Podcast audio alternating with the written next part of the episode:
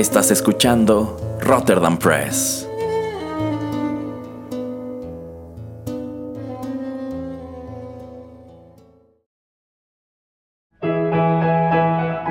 Rotterdam Press presenta Arena Rocky Metal.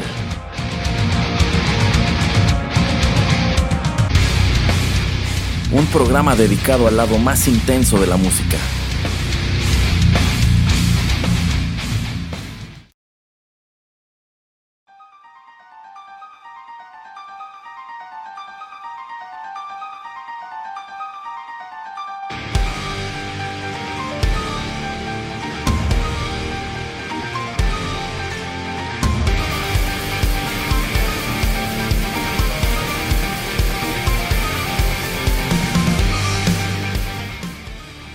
Hola amigos, ¿qué tal? Qué gusto saludarlos una vez más a través de los micrófonos de Rotterdam Press y darles la bienvenida a la emisión 38 de Arena, el lado más intenso de la música, cuya temática me reservé hasta el momento de estrenar el programa porque les soy honesto, no tengo idea cómo vayan a reaccionar a la misma.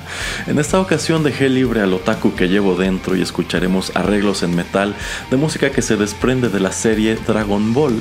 Este es un anime que al igual que muchísima gente en México y América Latina, disfruté y les soy franco, desde hace varios meses ya tenía la inquietud de hacer este experimento, pero no me había atrevido.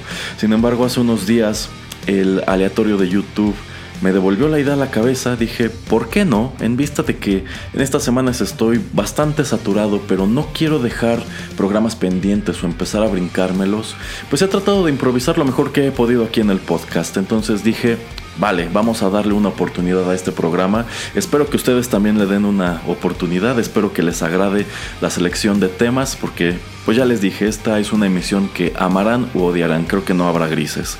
En fin pues sin más que decir en esta introducción, vayamos con la primera canción de este programa.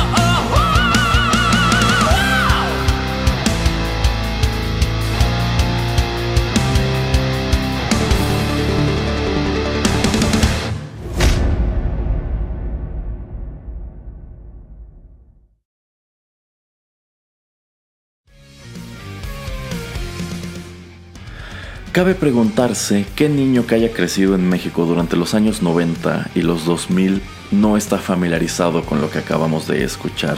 Se titula Chala Head Chala y es el primer opening de Dragon Ball Z, el anime que se transmitió originalmente en Japón entre 1989 y 1996 y que a México y América Latina nos llegó durante la segunda mitad de los años 90. Dragon Ball Z no es sino la segunda parte de Dragon Ball, el manga publicado por Akira Toriyama entre 1984 y 1995. Em, este opening Chala Head Chala es sin duda uno de los temas musicales más famosos de esta franquicia. Fue interpretado originalmente por Yukinoyo Mori y escrito por Hironobu Kageyama. Este cantante y compositor japoneses son de hecho bastante importantes para la historia de Dragon Ball porque ellos han encargado de algunos de los openings, bueno, de varios de los openings que hemos escuchado a lo largo de la historia de la franquicia. Sin embargo, nuestro cover en, pues, ¿qué es? Como metal épico, corrió a cargo de Peleke. Eh, Peleke es un cantautor noruego, quien irónicamente canta mucho en inglés, en japonés y también en español, porque una muy buena parte de su canal de YouTube está dedicada a hacer este tipo de arreglos de música que se desprende precisamente de los anime. Y él colgó esto en YouTube precisamente en el año 2017. Ahora algo que me parece interesantísimo es que este intérprete en noruego se haya aventado la puntada de grabarlo en español. Y bueno él mismo aclara en, en, una especie de disclaimer que aparece al principio del video que él no habla español como tal. Creo que se nota bastante por su pronunciación. Eh, sin embargo que es un idioma que le gusta mucho. Entonces me parece genial que él se haya aventado a hacer su cover en el, con, el, con el dubbing, eh, bueno, la versión latinoamericana de este opening, antes que pues con una versión en inglés, antes que con la versión española, que en lo personal a mí no me gusta, y, o en su defecto no sé si exista algún dubbing noruego de este mismo anime, pero pues a mí me parece genial que él, estando tan lejos, se haya animado a grabar esta versión en español. Eh, Peleque eh, saltó a la fama en Noruega y en Europa por haber participado en la versión noruega del programa eh, Factor X, posteriormente con su canal de YouTube dedicado a temas populares de anime, de series de televisión, eh, covers de canciones de, de rock y de metal, etcétera, etcétera. Y bueno, creo que aquí es prudente hablar sobre los denominadores que regirán lo que resta del programa. En primer lugar, pues traté de elegir música de toda la serie Dragon Ball. Bien pude haberme apegado nada más a Dragon Ball Z, pero yo sé que hay algunos temas, tanto de Dragon Ball como de lo que siguió, que seguramente estarían esperando escuchar en un programa como este. Ahora, debo decirles que algo que me sorprendió es que al momento de estar haciendo investigación para este programa, para encontrar música, es el hecho de que parece no haber tanto interés del mundo del metal por la música de este anime. Digo, sí hay muchos covers, sobre todo de los openings y de los endings, pero la gran mayoría de ellos eh, son acústicos o son como en pop rock o son en otros, otro tipo de configuraciones que la verdad no se prestan mucho para nuestro programa. Entonces digamos que sí estuve un poco limitado al momento de escoger, sin embargo eh, creo que la selección al final del día fue rica, yo espero que les guste. Otro denominador es que en lo que respecta a las canciones, estas tenían que ser en español, porque a fin de cuentas creo que en México son las versiones con las que estamos familiarizados, son las que ustedes estarían esperando escuchar, salvo que sean muy puristas del anime que quizá a ustedes les gustan más las versiones en japonés, pero bueno, en lo que respecta a todos estos openings y endings, aquí en México estamos familiarizados mil por ciento con ellos en español y me había puesto también la meta de que los intérpretes que escucháramos a lo largo de esta emisión fueran latinos y esto partiendo sobre todo del hecho de que se me ha acusado de que este es un programa muy malinchista que prácticamente no escuchamos nada en español. En toda la historia del programa, de hecho, no hemos escuchado una sola canción en español y casi no hemos programado pues bandas de México, de Latinoamérica o en su defecto de España. En este caso sí, me declaro totalmente culpable, así que decidí que, bueno, en vista de que abordaríamos hoy un producto que es bastante popular en el mundo de habla hispana, ¿por qué no tratar de que todos los actos pues cayeran dentro de este territorio? Sin embargo, eso fue imposible, sin embargo sí encontré algunos, algunos buenos ejemplos, los cuales, algunos de los cuales escucharemos en los siguientes bloques musicales. Así que sin mayor preámbulo, Vayamos con nuestro siguiente tema.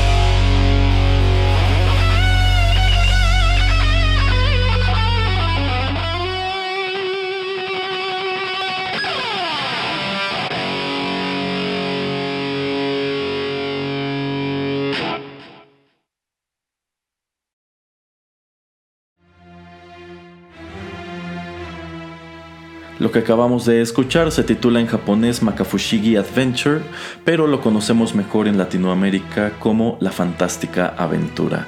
Este es el opening que se escuchó todo a lo largo de Dragon Ball, el anime que se transmitió en Japón entre 1986 y 1989 y que a América Latina nos llegó a principios de los años 90. Esta canción fue escrita e interpretada originalmente por Hiroki Takahashi, sin embargo nuestro cover corrió a cargo de la banda de rock peruana Pegasus. Ellos colgaron esto en su canal de YouTube en el año 2017 y un dato interesante es que varios de los covers que escucharemos a lo largo del programa, si no son del año 2017, rondan más o menos ese año y esto yo creo que se debe a que todos estos intérpretes deben haber eh, tenido un interés reavivado por Dragon Ball a raíz del surgimiento de Dragon Ball Super X cantidad de años después de que terminó de, que terminó de transmitirse Dragon Ball GT. Eh, bueno, Dragon Ball, la serie original, es en donde pues todos nos familiarizamos con el personaje de Goku, en donde lo acompañamos en sus primeras aventuras en busca de las esferas del dragón, en donde lo vimos enfrentarse a una serie de eh, personajes muy memorables, donde lo vimos aprender el famoso Kamehameha, encontrar algunos aliados que lo han acompañado todo a lo largo de su historia como Krillin, Bulma, el inútil de Yamcha, etcétera, etcétera. Y he de serles honesto, para mí lo que realmente vale la pena de toda esta saga es el Dragon Ball original, es este, es este anime que abarca la niñez y la adolescencia de, Goku, porque yo considero que la narrativa en este punto es muy distinta a todo lo que vimos en Dragon Ball Z, Dragon Ball GT y Dragon Ball Super. Algo que a mí me encanta del Dragon Ball original es que es una serie muy fantástica, muy inocente y muy infantil. Y esto último no lo digo como algo eh, despectivo, lo digo como algo positivo. Yo siento que cuando Akira Toriyama creó Dragon Ball, posterior al éxito que tuvo con Doctor Slump unos años antes, digamos que su imaginación estaba totalmente libre y esto se nota bastante en Dragon Ball en donde el enfoque de la narrativa es la aventura y no tanto el combate. Yo diría que Dragon Ball original es como un RPG, mientras que Dragon Ball Z, Dragon Ball GT y Dragon Ball Super son como un juego de peleas con pues pedacitos de historia entremezclados entre cada, entre cada uno de los combates.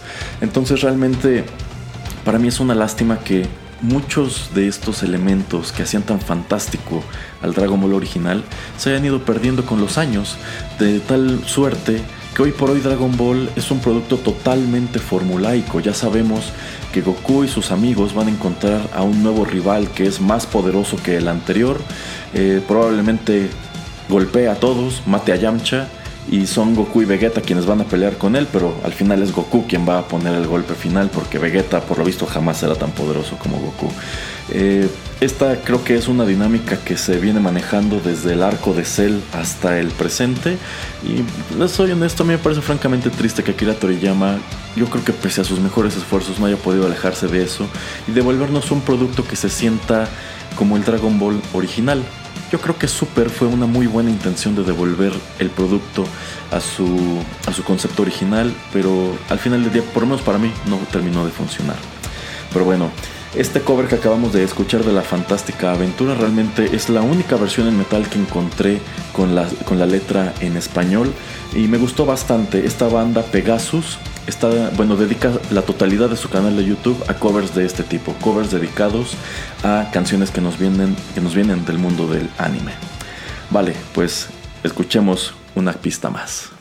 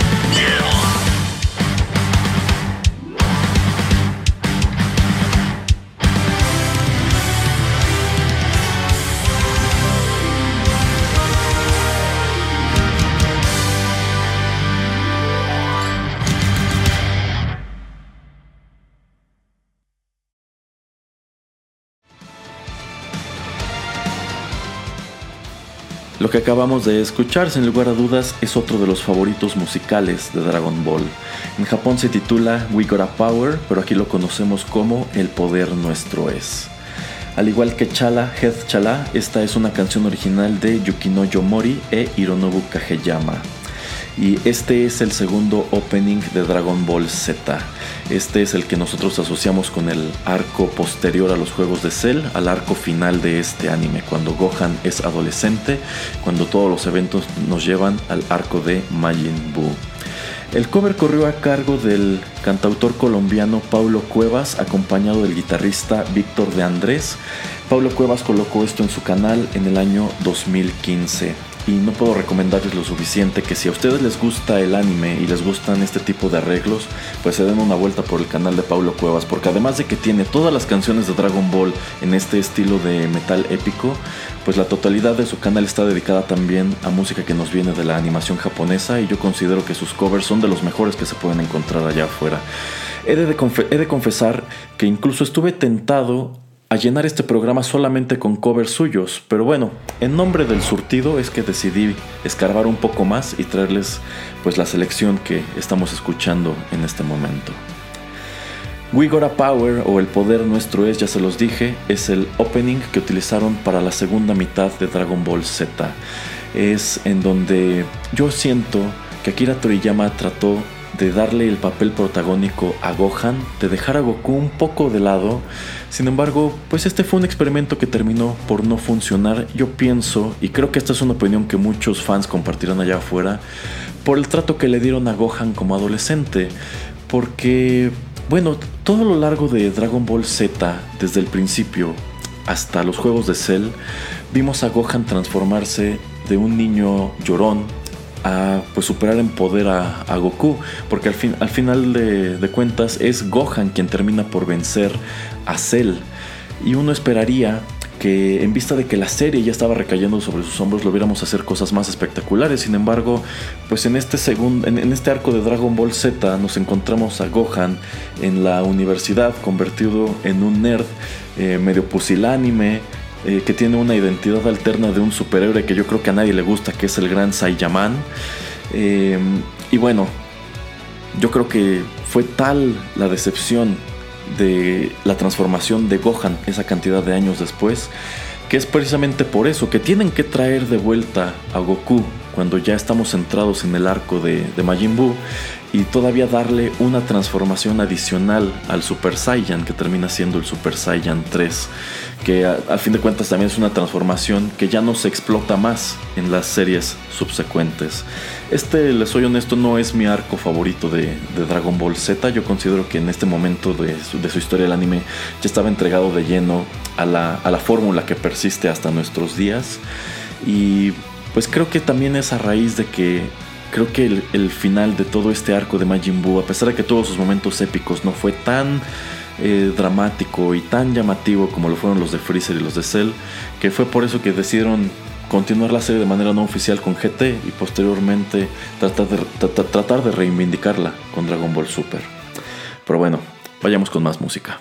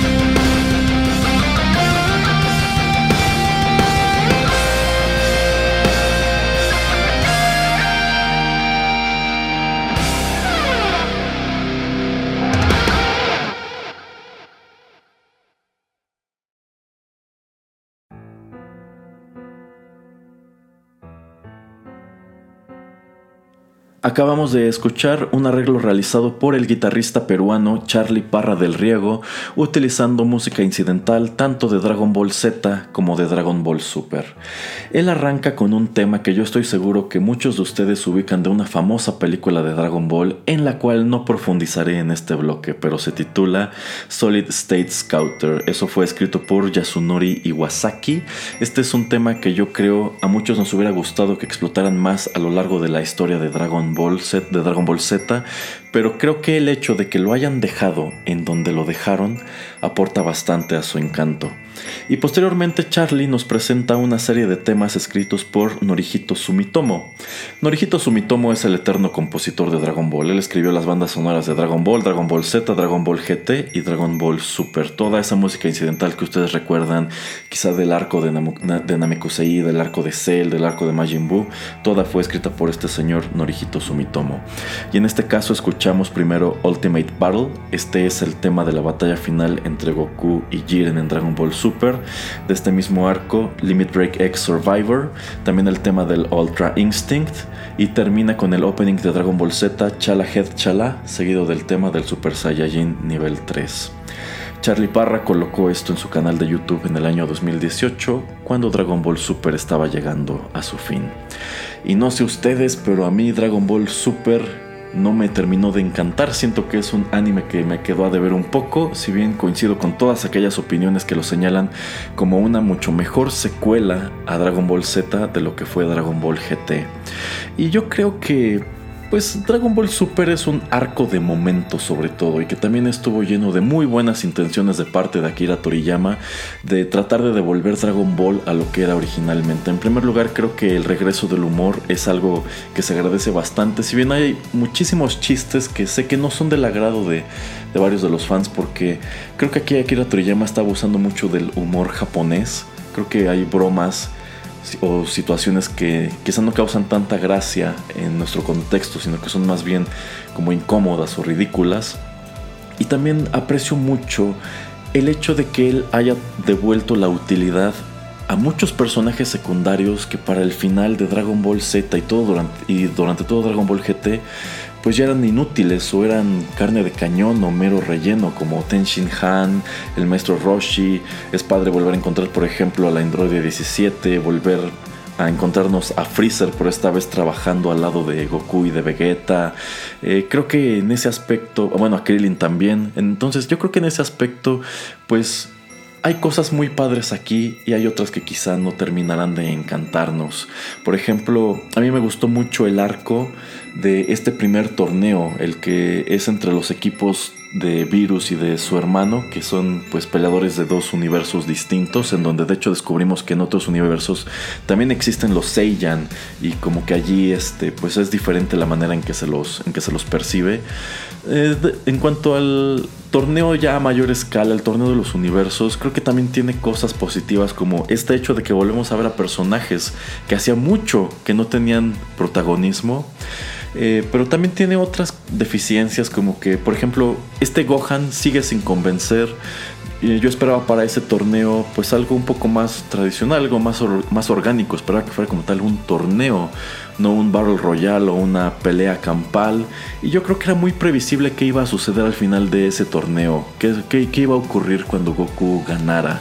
Creo que la pelea final con, con Jiren, también la pelea con Topo, son momentos muy espectaculares, pero en donde también encontramos cosas muy sacadas de la manga, como este rollo del Ultra Instinct. Jamás había mencionado que existiera tal cosa. Entonces, el hecho que de la nada un Goku totalmente golpeado pueda alcanzar un nivel de poder que se supone que es equiparable al de los dioses de la destrucción, y, pero que solamente le dura unos segundos, para mí la verdad no, no termina de convencer. Y tampoco soy muy fan de, de, todo este arco en donde regresa Trunks del futuro. Bueno, al principio la verdad sí me gustó, sí me latió mucho volver a encontrar esa versión de, Trunks que yo siento que eh, pues a muchos nos gustó haber visto en, Dragon Ball Z, entonces se me hace padre que, regrese, pero no me, no me encanta la idea de que a fin de cuentas como que al futuro se lo cargó el payaso de todas maneras, a pesar de que es un Trunks que logra prevenir o detener el desastre de los androides, eventualmente aparece este Kaioshin de otro universo que pues quiere apoderarse del, del mismo y esto nos lleva a una serie de peleas con él muy repetitivas en donde Goku y Vegeta y Trunks viajan al futuro y pierden y regresan al pasado y vuelven a ir al futuro y todo termina resolviéndose de una manera pues igual muy sacada de la manga. Entonces, insisto, sí está mucho mejor que Dragon Ball GT, pero a mí no terminó de encantarme. Me gustaría ver más de, de la continuación de estas historias que nos presentaron en Dragon Ball Super sin duda, creo que tiene mucho potencial todavía la, serie, si bien se ha convertido en algo muy formulaico. Quizá el mejor arco de Dragon Ball todavía está en la imaginación de Akira Toriyama. Bueno, ya veremos. Por ahora vayamos con más música.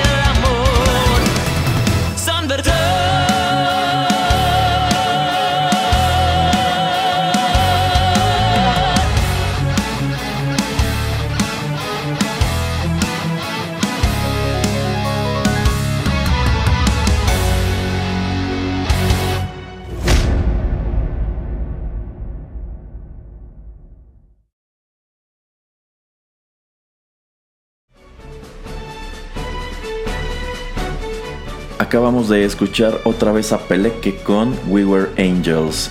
Este es el segundo ending de Dragon Ball Z. Aquí en México lo conocemos mejor como Ángeles Fuimos. Esta canción también es de Yukinoyo Mori e Hironobu Kageyama. Uno de los apodos por los cuales es conocido Yukinoyo Mori es precisamente el señor Dragon Ball Z, en vista de que él canta muchos de los temas musicales que encontramos allí y que encontramos también en las ovas o en las películas. Eh, que colocó esto en YouTube también en el año 2017 y por cierto el nombre real de este individuo es Per Frederick Ashley. Y bueno, eh, continuando con el comentario sobre Dragon Ball Super, algo que olvidé mencionar en el bloque anterior y que a mí me gustó es el hecho de que hay muchas peleas en donde Goku pierde. ¿Por qué? Pues porque desde que empezó Dragon Ball estamos acostumbrados a que sin importar cuán difícil fuera la pelea, Goku siempre ganaba. Y de hecho ya era totalmente predecible que él era quien iba a salvar el día, así como todos los guerreros Z no pudieron acabar con Nappa hasta que llegó Goku y es Vegeta quien le presenta un desafío, pues este escenario se repite constantemente, constantemente. Por ejemplo, durante el arco de, Freezer, se acordarán que Piccolo estuvo muy cerca de ganarle, Vegeta también estuvo muy cerca de ganarle, pero nada fue suficiente hasta que llegó Goku y hasta que mataron a Krillin. Y lo mismo, cuando llegamos al arco de Cell, también Trunks estuvo cerca de vencer a Cell, Ten Shin Han estuvo cerca de vencer a Cell, Vegeta estuvo a punto de vencer a Cell, pero le entró la estupidez. y de nuevo, no es hasta que llega Goku, en esta ocasión acompañado de Gohan, que insisto, se notaba que allí la intención de Toriyama era que el nuevo protagonista de Dragon Ball fuera Gohan, pero terminó por no funcionar. Y lo, mismo ocurre con el arco de Majin Buu.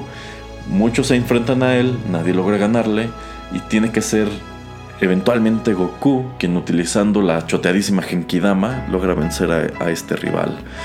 Y bueno, mismo escenario persiste en Dragon Ball GT. Entonces para mí la verdad fue muy satisfactorio que aquí encontráramos varios escenarios en, donde Goku no puede ganar, empezando por el hecho de que se encuentra con Virus, que es un personaje tan poderoso, que está tan por encima de él, que jamás tuvo una oportunidad. Entonces, a mí me gustó cuando introducen a Virus, precisamente porque, digamos que viene a expandir bastante eh, las posibilidades de la serie. Si bien también nos hace incurrir en un montón de errores de continuidad, como el hecho de que sucede que tanto el rey Vegeta como Freezer estaban conscientes de la existencia de este dios de la destrucción. Y por ejemplo también me gusta mucho todo el misterio que hay en torno a Whis y a estos ángeles que acompañan a los dioses de la destrucción del resto de los universos. Si bien termina siendo un elemento que no, no, termina de, este, de desarrollarse o no nos conduce a nada realmente relevante. Pero para mí eh, me gustó eso, que hay peleas en donde Goku no gana, pero no me gusta que de cualquier manera no es otra persona quien viene a salvar el día, sino que todo se resume a soluciones pues muy muy deus ex machina, por ejemplo, cuando eh, en este otro arco de relleno viajan a otro planeta y hay unas como criaturas moradas que una de ellas incluso adopta, adopta la forma de Vegeta y nos remite un poco a este asunto de este Vegeta cuando estaba poseído por Babidi. Eh, pues se resuelve por qué? Pues porque Monaka pisa una piedrita o este otro arco de Trunks del futuro, pues se resuelve porque no, ni Goku, ni Vegeta, ni Trunks, ni Goku y Vegeta eh, fusionados con los eh, arcillos Potara pueden ganarle a este Kaioshin. Entonces tienen que solicitar la intervención de este dios del universo para que, digamos que salve el día. Y esto nos lleva ya a los eventos del torneo, el torneo de los universos. Entonces. Ah, por ejemplo, a mí me hubiera gustado que, ok, ni Goku ni Vegeta pudieron con el Kaioshin, pero que sea Trunks, que veamos que alguien más tiene la posibilidad de pues rebasarlos en poder o no sé, quizá utilizando el ingenio eh, resolver este, este, tipo de situaciones. O en su defecto, a mí me hubiera encantado que Goku no hubiera ganado el torneo de los universos, me hubiera encantado que fuera Vegeta, porque algo que se menciona al principio de, Dragon Ball Super es el hecho de que por más que se esfuerza Vegeta sencillamente no parece poder superar a Goku. ¿Por qué no darle un momento en donde finalmente lo consigue? En donde él, que es este guerrero orgulloso, que inicialmente pues es, que se consideraba por encima de todos porque era el príncipe de los Saiyajin y era un guerrero de clase pura, pues que tenga su momento, que tenga su momento de redención en donde al fin cumple su, su sueño de si no vencer a Goku, por lo menos vencer a un rival al que Goku no pudo vencer. Creo que eso habría sido interesante. Yo creo que nadie habría reaccionado mal a un giro de ese tipo. Al contrario, quizá nos pudiera haber arrojado a un escenario más interesante en el futuro de, esta serie en donde pues ahora es Goku quien tiene que rebasar a Vegeta otra vez. No lo sé, son ideas que me vienen a la cabeza, eh, pero bueno, y también son comentarios que quizá no van, no van mucho de la temática de Arena, en donde por lo regular estoy hablándoles de, de bandas y de sus historias, y en esta ocasión estoy hablando de Dragon Ball. Pero insisto, por eso esta es una emisión que o bien amarán o bien odiarán. Vale, pues vamos con más música.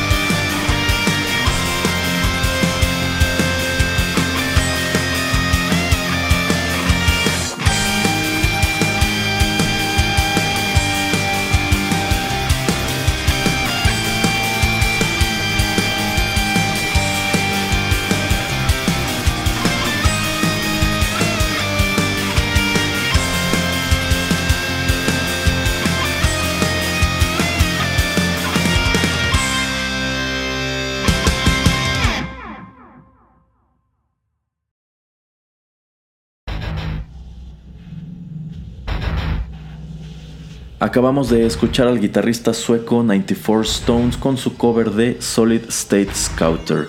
Esta es una composición de Yasunori Iwasaki y fue interpretada originalmente por la banda de rock japonesa Tokyo para el especial de televisión Bardock, el padre de Goku.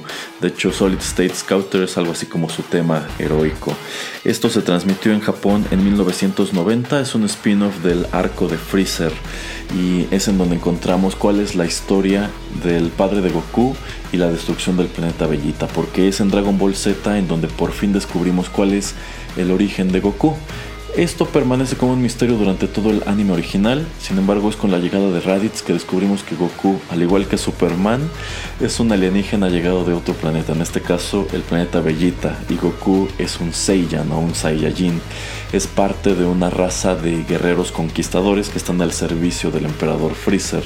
Sin embargo, Freezer eh, asustado por una profecía que señalaba que algún día surgiría de ese planeta un personaje llamado el Super Saiyan o el Super Saiyajin que estaba destinado a vencerlo, eh, decide destruir el planeta y destruir a todos los Saiyan sin saber que Bardock bueno, que el hijo de un guerrero de clase baja llamado Bardock había logrado escapar en una cápsula que había ido a estallarse en la Tierra y que ese, ese niño muchos años después regresaría a confrontarlo, se convertiría en el legendario Super Saiyajin y lograría derrotarlo por fin.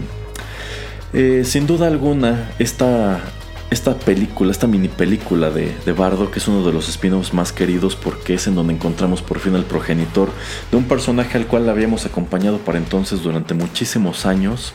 Y Solid State Scouter es el único tema original que se escribió para el mismo y es el único lugar en todo Dragon Ball Z en donde se lo escucha. Cuando transmitieron esto, bueno, esto lo vi originalmente en un disco pirata, pero era con el doblaje español, porque al principio, quizá algunos de ustedes se acuerden, que las películas de Dragon Ball no se transmitieron en Canal 5, eh, sino que era más fácil conseguirlas en versiones pirata, pero que venían con el doblaje de España, porque todavía no hacían el doblaje aquí en México. Y es posteriormente cuando se transmiten todas las ovas, y pues durante muchos años el canal Golden tuvo la costumbre de repetirlas los sábados y los domingos por las mañanas. Pero bueno, desde la primera vez que vi esta historia de Bardock, lo que más me gustó sin lugar a dudas fue este tema musical, el cual pues cuando me decidí a hacer este programa dedicado a Dragon Ball dije tengo que incluirlo. Quizá este cover no se escucha tan pesado como lo que sonó antes, pero yo estoy seguro que si ustedes son tan fans de Dragon Ball como yo, a ustedes les gusta mucho este tema y pues seguramente les da gusto haberlo escuchado, aunque fuera en esta versión rockera, en este, en este programa. 94 Stones tiene muchos covers también instrumentales de música anime y él colocó esto en su canal de YouTube en el año 2016. Eh, precisamente de Solid State Scouter hay varios, hay varios covers allá afuera, pero yo creo que el mejor logrado de todos ellos es el, es el de este chico.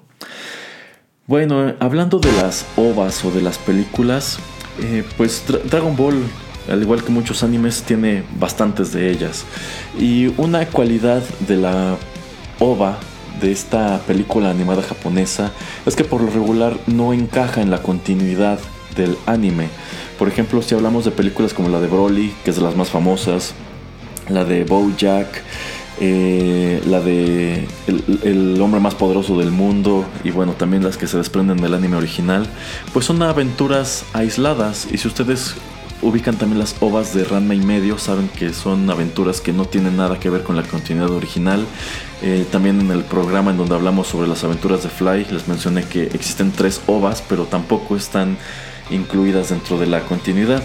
En ese aspecto yo creo que eh, este, este especial de Bardock es una excepción porque digamos que estos eventos sí son canon y de hecho hay un segundo eh, especial que nos presenta cuál fue el destino de Bardock posterior a la destrucción del planeta Bellita, el cual no estoy seguro de que sea canon, pero eh, aparece como material adicional de uno de los videojuegos y allí se nos presenta la historia de que Bardock, posterior a recibir este ataque de Freezer, no muere, sino que viaja al pasado, a una versión primitiva del planeta Bellita y se enfrenta a un ancestro de, de, Freezer al cual logra vencer convirtiéndose en el Super Saiyan y eso es lo que da pie a la profecía que tanto teme Freezer porque sus ancestros ya hablaban de un Saiyan con el cabello dorado que era invencible.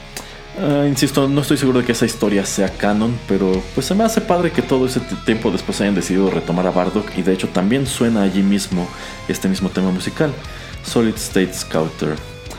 Pero bueno, vayamos con el último tema de nuestro programa y esto es algo que estoy seguro no me habrían perdonado omitir.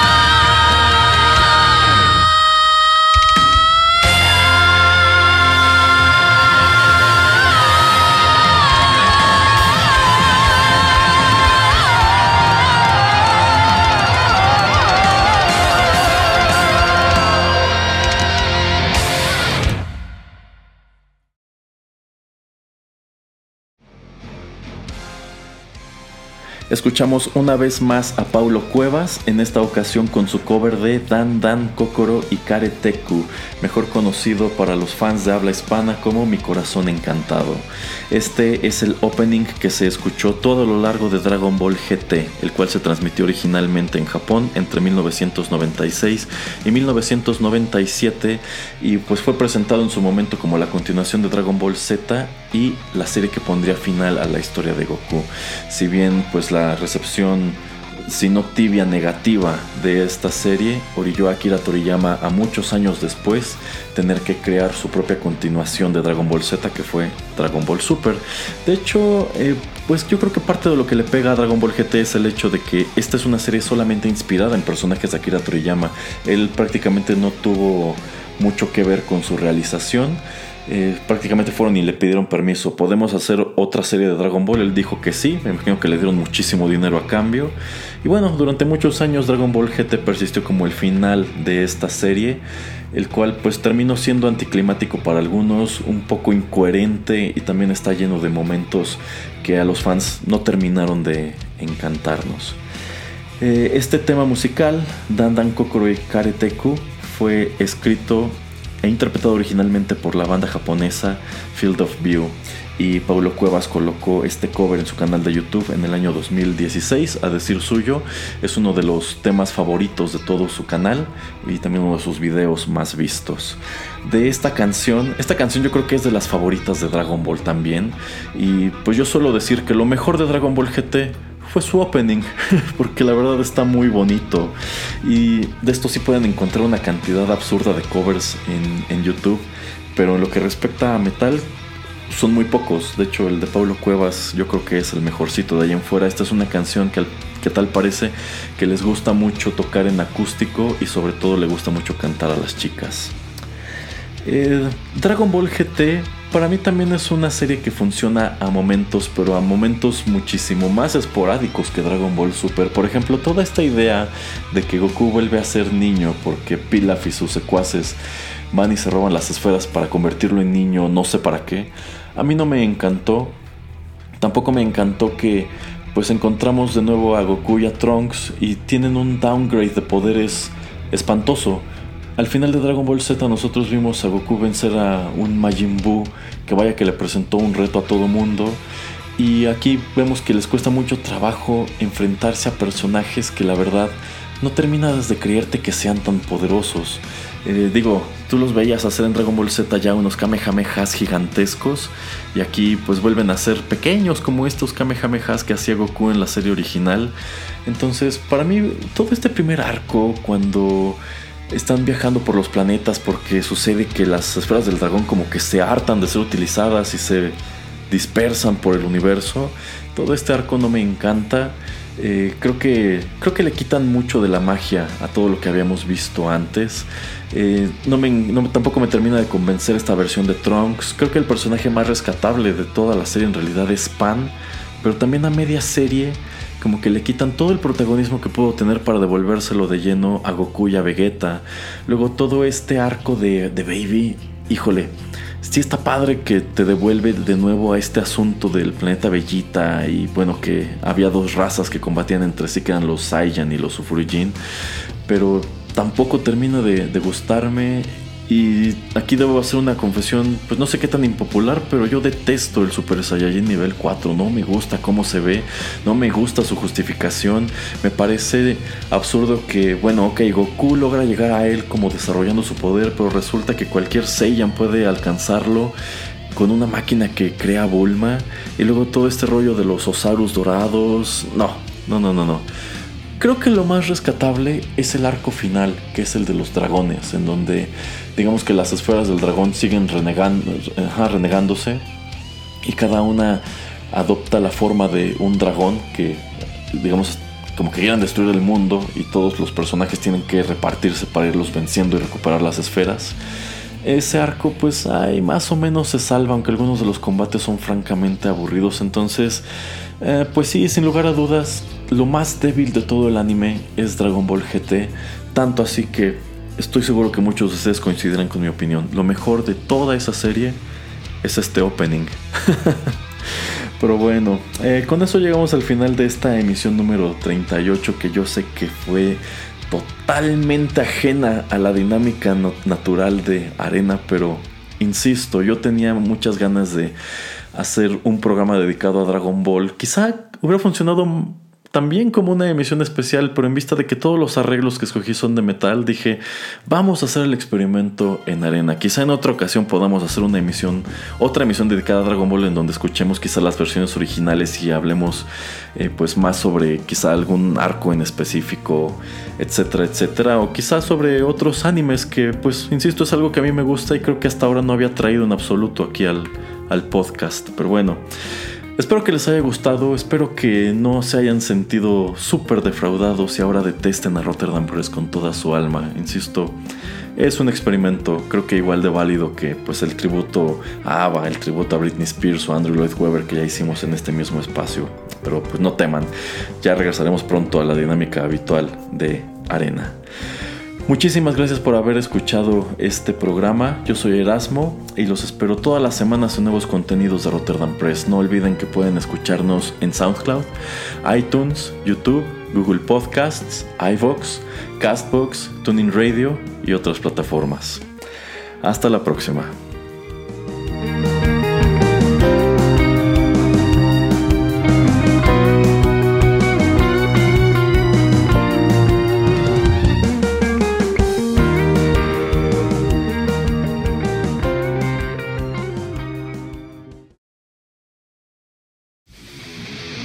Esto fue Arena.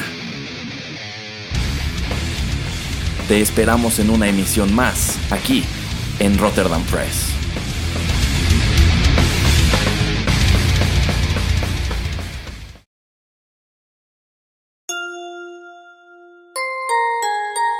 Estás escuchando Rotterdam Press.